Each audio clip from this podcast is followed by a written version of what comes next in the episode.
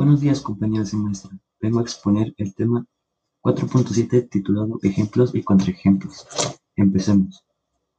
Un ejemplo sirve para explicar o ilustrar una afirmación general o para proporcionar un caso particular que hace modelo para el caso general.